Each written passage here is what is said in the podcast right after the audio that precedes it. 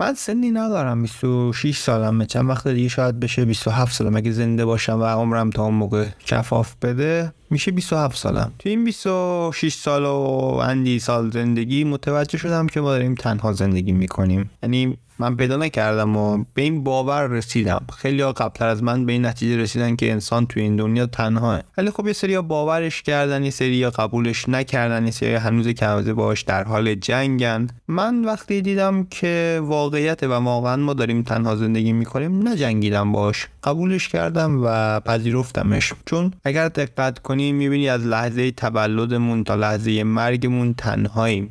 و حالا ممکنه در این مدت یه سری افراد در کنار ما باشن با ما زندگی کنن. مثل پدر و مادر مثل خانواده به طور کلی. مثل دوستامون یا همکارامون یا کلی افرادی که مثلا تو جامعه هستن یا در کنار ما هستن. دارن با ما زندگی می‌کنن. یه بخشی از زندگیمون رو داریم با اونا میگذرونیم. اما به صورت کلی ما تنهاییم. به این خاطر که تو دنیای خودمون غرقیم. حالا یا تو آرزوهامون یا تو مشکلاتمون و همینطور اون افراد. می‌تونیم رو امتحان کنیم. مثلا یه روز وقتی که تمام اعضای خانواده کنار هم جمع شدن. دقت کن ببین متوجه میشی که هر کی تو دنیای خودشه. حالا شاید یه مقدارم با هم صحبت بکنید. مثلا کنار هم باشید با هم گفتگو بکنید. ولی متوجه میشی که هر کسی تو دنیای خودش غرقه و یه مقدارم حالا داره مثلا با ما تعامل می‌کنه صحبت می‌کنه. همینطور تو جمع دوستان و غیره. و همین خاطر زمانایی که حالم خوب نیست خودم با خودم صحبت می‌کنم. چند روز پیشم خب یه مقدار حالم خوب نبود. نمی‌دونم چرا. طبیعیه دیگه. آدمی زاده یه روز حالش خوبه یه روز حالش بده. اون روزم حال من خوب نبود و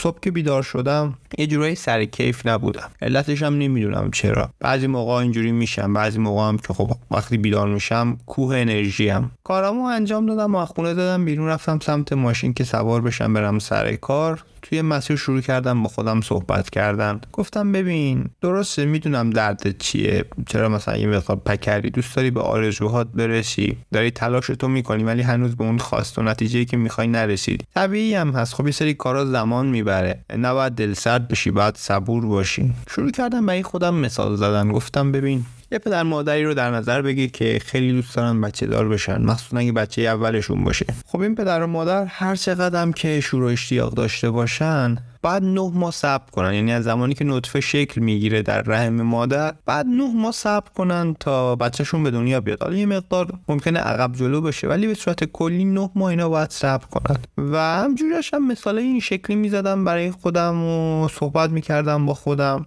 و به خودم دلداری می‌دادم تا اینکه رسیدم به یه مثالی که خیلی برام جالب بود. از اون مثال خیلی لذت بردم خودم. گفتم شاید می‌تونه مسیر زندگیمو تغییر بده این مثال.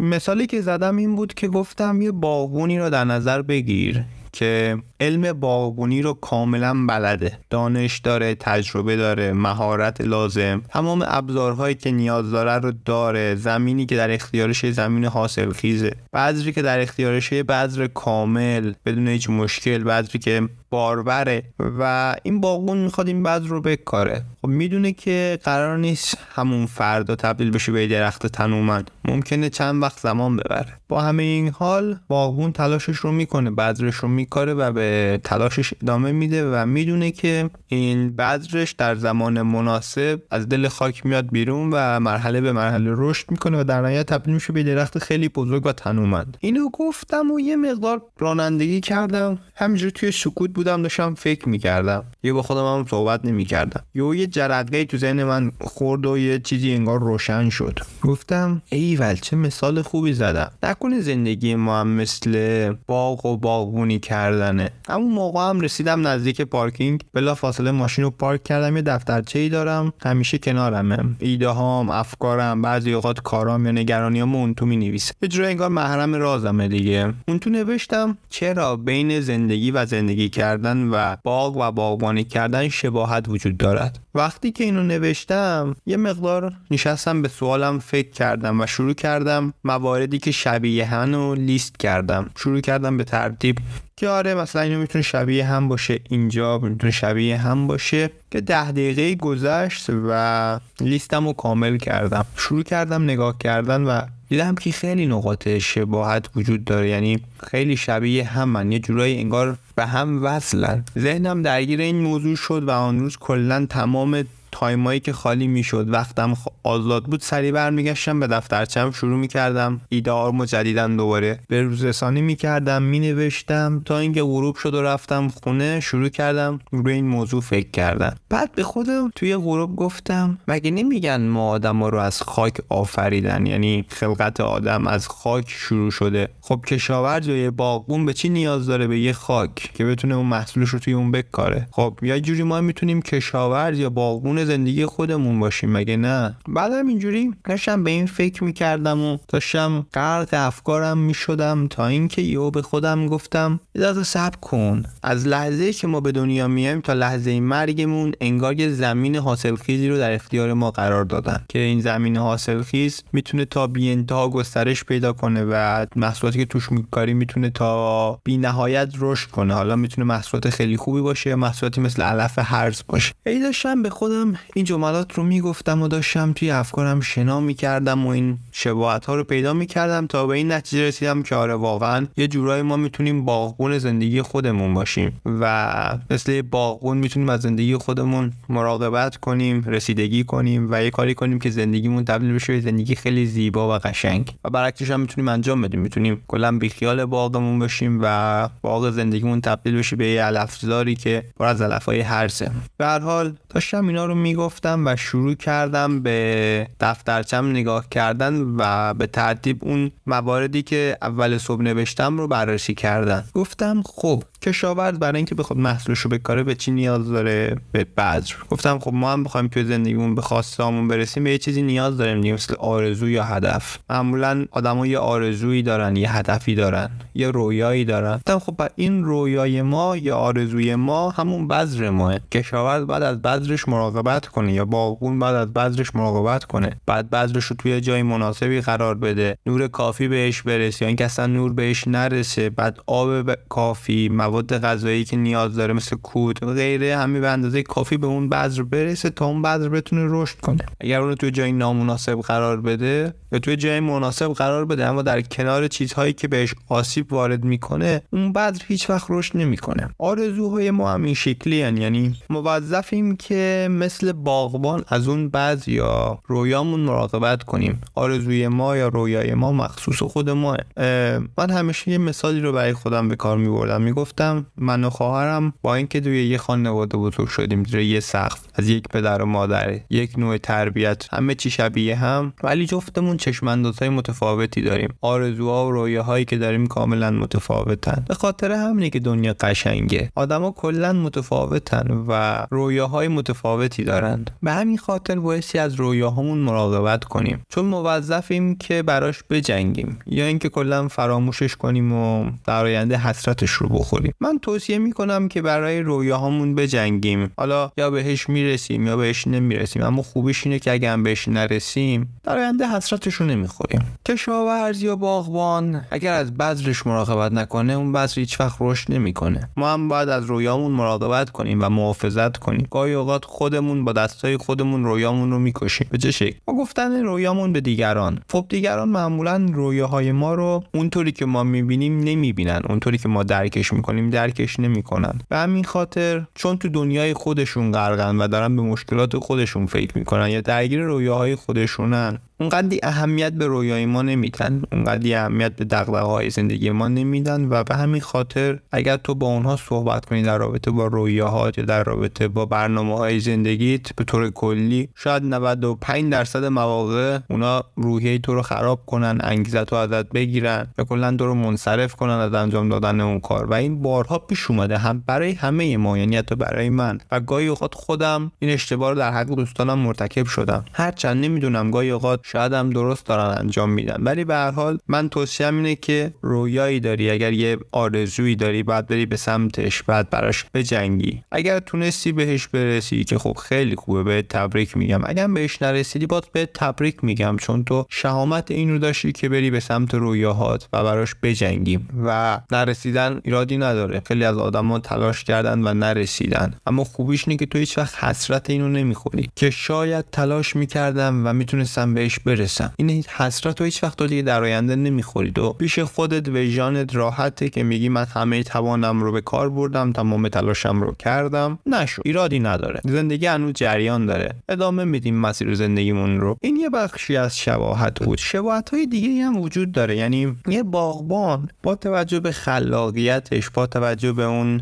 ذوقی که داره یه باغی رو طراحی می‌کنه توی ذهنش و سعی می‌کنه اون رو توی دنیای واقعی به نمایش در بیاره. یعنی اون بذرایی که استفاده می‌کنه گلوگیایی که میکاره درختهایی که توی باغش میکاره عشق و محبت که تزریق می‌کنه از این طریق به باغش باعث میشه باغش تبدیل بشه به جای خیلی باصفا و بکر برای بودن و لذت بردن. ما هم بتونیم با زندگیمون این کارو بکنیم. یعنی شاید بارها پیش اومده برای ما که در یک جمعی قرار گرفتیم که یه سری از اون افراد واقعا وقتی در کنارشون لذت می‌بریم مثلا دوست نداریم زمان سپری بشه از هم صحبتی و گفتگو با اونها نهایت لذت و استفاده رو می‌بریم. و برعکسش هم وجود داره. مثلا یه سری هستن که اصلا دوست نداریم ریختشون رو ببینیم. چه برسه بخوایم باشون هم صحبت بشیم. همه اینها برمیگرده به اون شوق و ذوق اون فرد که برمیگرده به همون جمله که چند ثانیه قبل گفتم که اون باغبان چقدر شوق و ذوق داره که باغش رو چجوری طراحی کنه. ما هم واقعا به عنوان کسی که مسئول زندگیمون هستیم موظفیم که تصمیم بگیریم که واقعا می‌خوایم با زندگیمون چیکار کنیم. زندگی فقط صرفا رفتن به سر کار و پول در آوردن نیست که. یه بخشی از زندگی مونه و مجبوریم انجامش بدیم چون برای زنده موندن توی این دنیا ما واقعا به پول نیاز داریم. و اگه هر کی میگه پول خوشبختی نمیاره بدونید داره بهتون دروغ میگه. پول خوشبختی نمیاره ولی بهتون اسبابی رو که می‌تونه آسایش و آرامش رو به همراه بیاره فراهم می‌کنه و از طریق داشتن اونها شما می‌تونی مرحله به مرحله به آرامش و شادی برسیم پول خیلی مهمه. الان حتی برای مردن هم باید پول هزینه کنیم همین خاطر توی دنیایی داریم زندگی می‌کنیم که متاسفانه پول حرف اول رو می‌زنه ولی خب چاره نداریم. فعلا داریم اینجا زندگی می‌کنیم. پس مجبوریم خودمون رو سعی کنیم یه جورایی با قوانین اینجا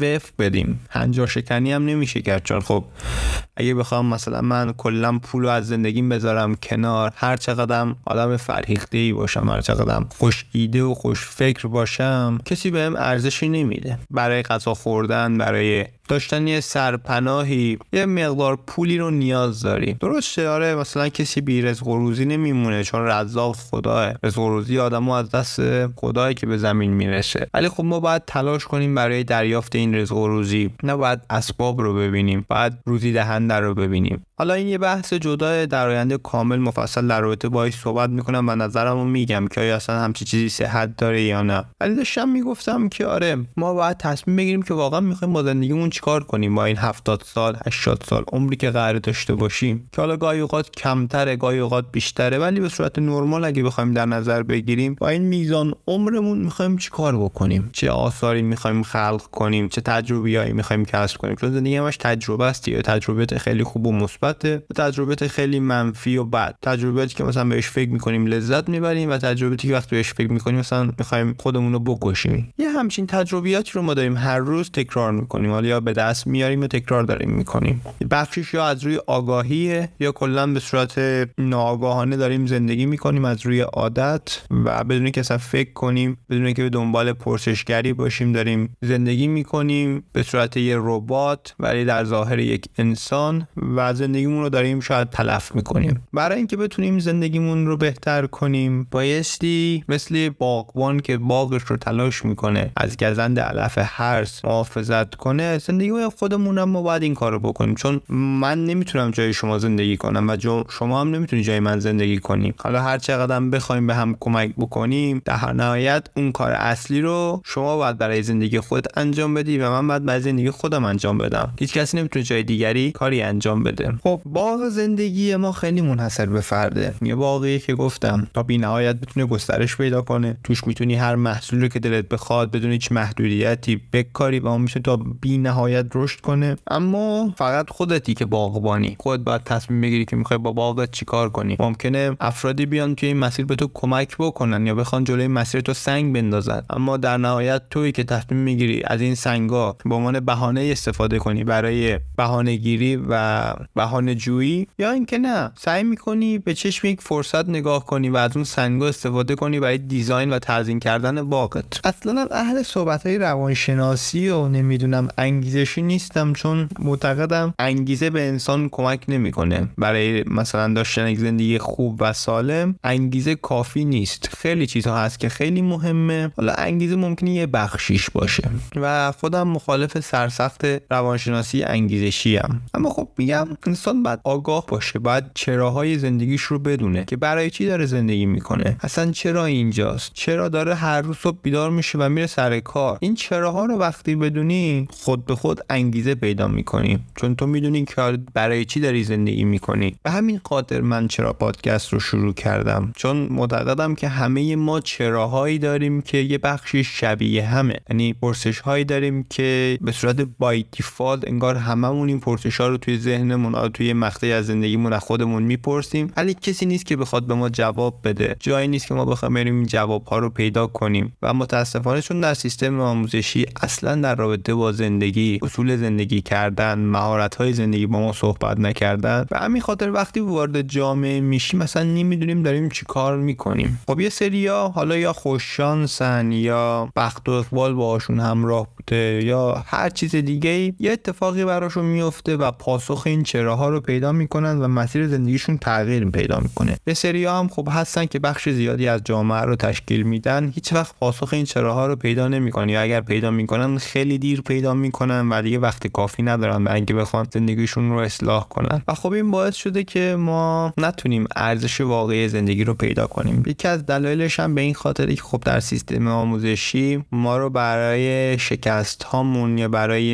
اشتباهاتمون تنبیه می‌کردن. داشتن سیستم رو بر مبنای بردهداری نوین طراحی می‌کردن که تو حتما بعد اون کاری رو که ما میگیم انجام بدی در غیر این صورت تنبیه میشی. حالا یا تنبیه مثلا فیزیکی کتک می‌خوری یا مثلا نمرت رو کم می‌کنیم. به اشکال مختلف تنبیهت می‌کنیم. و همین باعث شد که اون قوه تخیل ما اون حس کنجکاوی ما و اون مهارت هایی که در همه ما حالا به صورت خاص و منحصر به فرد وجود داره یه جورایی اب بین بره. و من این تجربه رو داشتم. یعنی توی دوران مدرسه من خیلی علاقه داشتم به مبحث ریاضی و ریاضی رو خیلی خوب یاد می‌گرفتم. اما از یه جایی وقتی که اول راهنمایی یعنی مقطع ابتدایی تموم شد وارد راهنمایی شدم در اول راهنمایی من یه معلمی داشتم که خیلی خشک بیروح جدی و معلمی که خشم بود. اگر شما مثلا جواب سوال رو نمی‌دادی یا اشتباه می‌کردی اصلا پاسخی که می‌دادی غلط بود کتک میخوردی. یعنی فقط بایستی جواب درست می‌دادی؟ تازه اون اگه جواب درست می‌دادی مثلا پاداشی چیزی نمی‌گرفتی فقط کتک خوردن در می‌رفتی. من به خاطر اینکه خب کتک نخورم خب توی سنی هم بودیم که اون غرور ما داشت شکل می‌گرفت اون شخصیت و هویت ما داشت شکل می‌گرفت. برای اینکه مثلا جلوی دوستام جلوی اون جمع همکلاسیام مثلا تحقیر نشم به جای اینکه بخوام توجه کنم توی کلاس بخوام مباحث رو یاد بگیرم شروع کردم به حفظ کردن مباحث. یادم اون موقع کتابایی بود که نمی‌دونم الان هست یا نه. کتابهایی بود که پاسخ سوالهای درسی رو اون تو نوشته بود. مثل معلم را به خانه ببرید یه همچین چیزی بود. من اونو خریده بودم و پاسخ تمام مثلا مسئله های ریاضی کتاب اول راهنمایی رو حفظ کرده بودم. خط به خط یعنی کلمه به کلمه عدد به عدد من حفظ کرده بودم و وقتی اصلا منو می‌برد پای تخت می‌گفت مثلا سوال فلان رو حل کن می‌دونستم مثلا چیه. حفظش کرده بودم وقتی می‌رفتم پای تخت شروع می‌کردم به نوشتن. و اینجوری مثلا داشتم دست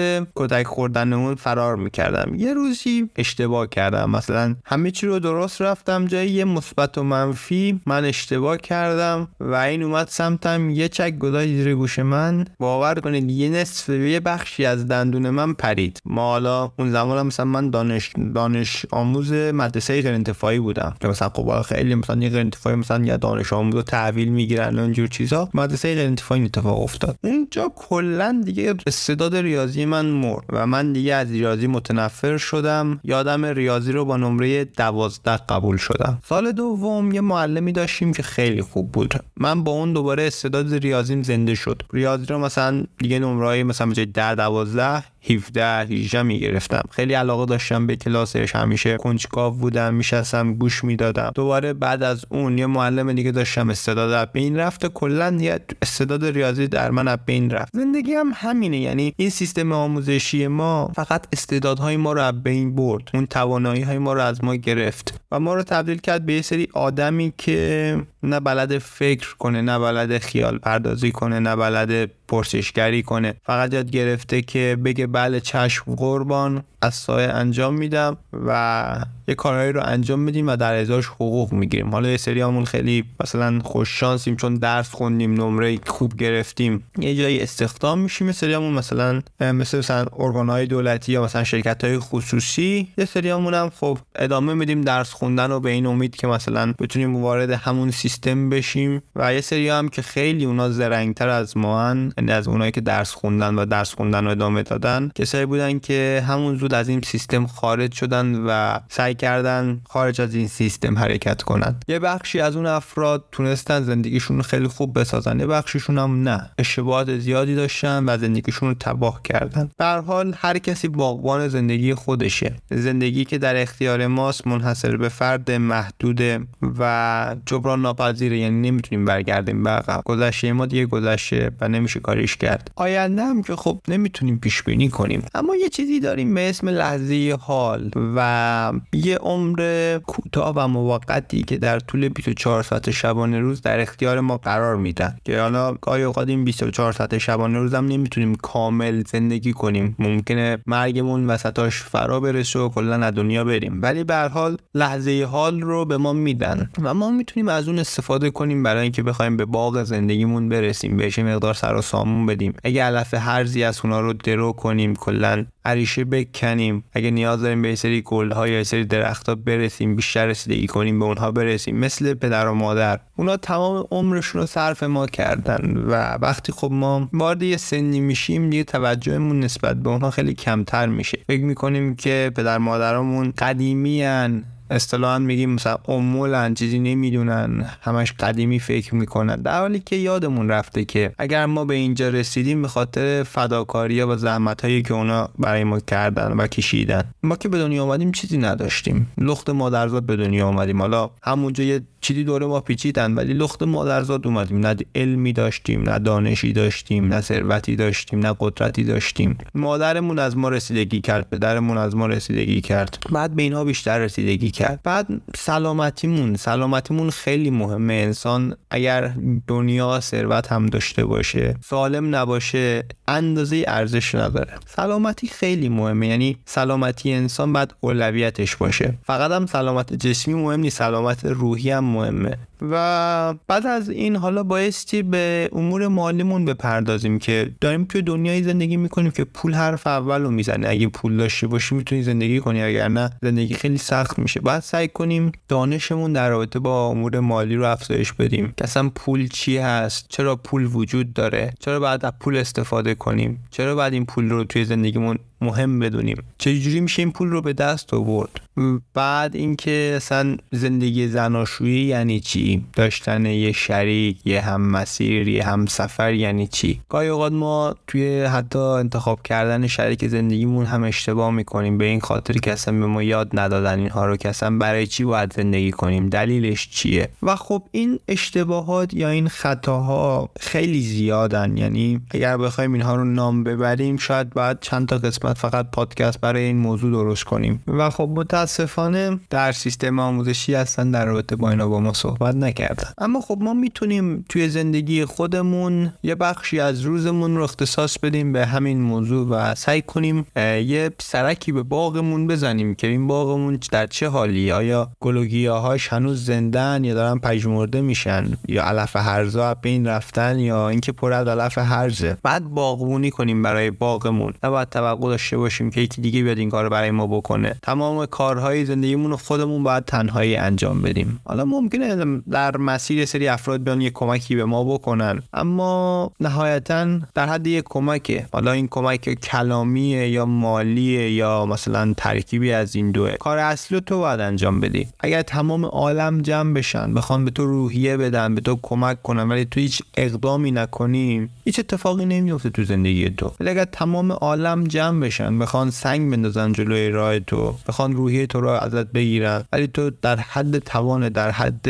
اون بنیه و قوه که در وجود تو وجود داره ادامه بدی مسیر تو و توجه نکنی اونا نمی‌تونن کاری انجام بدن. در نهایت همه چی برمیگرده به خود تو که می‌خوای با زندگی چیکار کنی؟ اگر می‌خوای این زندگی خیلی خوبی داشته باشی بعد برای خود تعریف کنی که زندگی خوب یعنی چی. به عرف جامعه نگاه نکنی. الان جامعه داره میگه زندگی خوب مثلا نمی‌دونم داشتن لباس مارک داره اینقدر پول بل خب اینا که نشد. یعنی اگه آدم بخواد خودش رو با حرف مردم بررسی کنه یا زندگیشو بر اساس مبنای حرف مردم بسازه و بچینه. فردا ممکنه مردم حرفشون رو عوض کنن و وقت زندگی تو بین رفته. تو باید یه اصولی رو برای خودت تعریف کنی از نظر اون ارزش های اخلاقی که داری از نظر اون شخصیت و هویتی که داری و بر مبنای اون تلاش کنی زندگیت رو بسازی. در حد توانت. اگر تونستی به همش برسی که خب خیلی عالیه به تبریک می اگه هم نتونستی برسی باز به تبریک میگم چون در حد توان تو تلاش کردی و به همین که تحسینت باید کرد که شهامت این رو داشتی که برای زندگیت بجنگی. نظر سختی های زندگی به تو فشار بیاره. تو یه گنج بینهایت ارزشمندی داری به نام زندگی که موظفی ازش درست استفاده کنی. این باغ حاصل خیز خیلی ارزشمنده. تو می‌تونی درون اون هر چیزی که دلت بخواد بکاری. فقط و فقط هم به اون تصمیم تو بستگی داره. تمام صحبت هایی که تا الان انجام دادم همش اون افکاری که توی این چند روز توی ذهنم گذر کرده و من روانشناسم نه جامعه شناس نه فیلسوف. و این اولین پادکستی که دارم توی عمرم ضبط می‌کنم و خیلی برام جالبه چون یه مدتی بود توی زندگیم که احساس می‌کردم یه تغییر و تحول درونی داره در من شکل می‌گیره و دیدم نوع نگاه هم به زندگی داره تغییر می‌کنه. و خب وقتی با اطرافیانم صحبت می‌کردم بازخوردهای خیلی خوبی می‌گرفتم. پیش خودم احساس کردم که خب من چجوری می‌تونم از زندگیم استفاده کنم برای کمک کردن به دیگران؟ برای اینکه بتونم یه کار خیلی ارزشمند انجام بدم. حداقل کاری که می‌تونم انجام بدم اینه که بتونم افکارم رو با شما به اشتراک بذارم. ممکنه افکارم درست باشه ممکنه غلط باشه. ولی خب همه ماها شبیه همیم. یعنی هیچ کسی کامل نیست. هیچ کسی نمی‌تونه ادعای کامل بودن بکنه. همه ما اشتباه می‌کنیم. همه ما گاهی اوقات ممکنه حق داشته باشیم چیزی که میگیم درست باشه. اما خب در حد توانم می‌خوام اون چیزهایی که فکر می‌کنم درسته رو با شما در میون بذارم و بتونم یه محیطی رو فراهم کنم که با هم در این موضوع صحبت کنیم گفتگو کنیم تبادلات نظر انجام بدیم و از همدیگه چیزهای جدید یاد بگیریم. چون معتقدم جامعه زمانی رشد می‌کنه که افراد اون جامعه بتونن با هم تعامل داشته باشن و از همدیگه یاد بگیرن و به هم کمک کنن که رشد کنن. و اگه من کمک کنم که شما رشد کنی و شما کمک کنی که من رشد کنم جامعهمون رشد کرده. جامعهمون رفته به سمت آگاهی به سمت خرد. و خب این خیلی می‌تونه به ما کمک کنه. نسل ما واقعا الان به این نیاز داره. ما زیر یه فشار مضاعفی قرار گرفتیم که خیلی واقعا عجیب غریبه. تو طول تاریخ هیچ نسلی به این میزان سختی و فشار روش نبوده که روی ما هست. و واقعیت رو بخوام بگم آینده که پیش روی ما آینده خیلی سختیه. اما انسان قدرت های زیادی داره. اگر باور داشته باشه که می‌تونه بجنگه و می‌تونه پیروز میدان باشه واقعا می‌تونه بشه. اینو بارها تو طول تاریخ انسان ها ثابت کردن و ما هم می‌تونیم. چرا نتونیم؟ فقط باید خودمون رو باور کنیم. با هم باشیم کنار هم متحد دست در دست هم. آینده می‌تونه خیلی خوب باشه به شرط اینکه ما براش تلاش کنیم و براش بجنگیم. در غیر این صورت می‌تونه همون آینده خیلی سخت و دشواری که دارن در رابطه باش صحبت می‌کنن و هشدار میدن باشه. همه اینها برمیگرده به ما و تصمیمی که ما می‌گیریم. رسیدیم به پایان این قسمت. اگر از این قسمت خوشتون اومد حتما لایک و کامنت برام بذارید. نظراتتون رو برام بگید. اگر موافقید با افکار من یا مخالفید حتما برام بنویسید. چون خیلی دوست دارم افکار شما رو هم بدونم و نوع نگاه شما نسبت به زندگی و مسائل زندگی. پادکست های من رو می‌تونید توی Apple Podcast Spotify YouTube و Castbox گوش بدید و تا قسمت بعدی خدا نگهدار.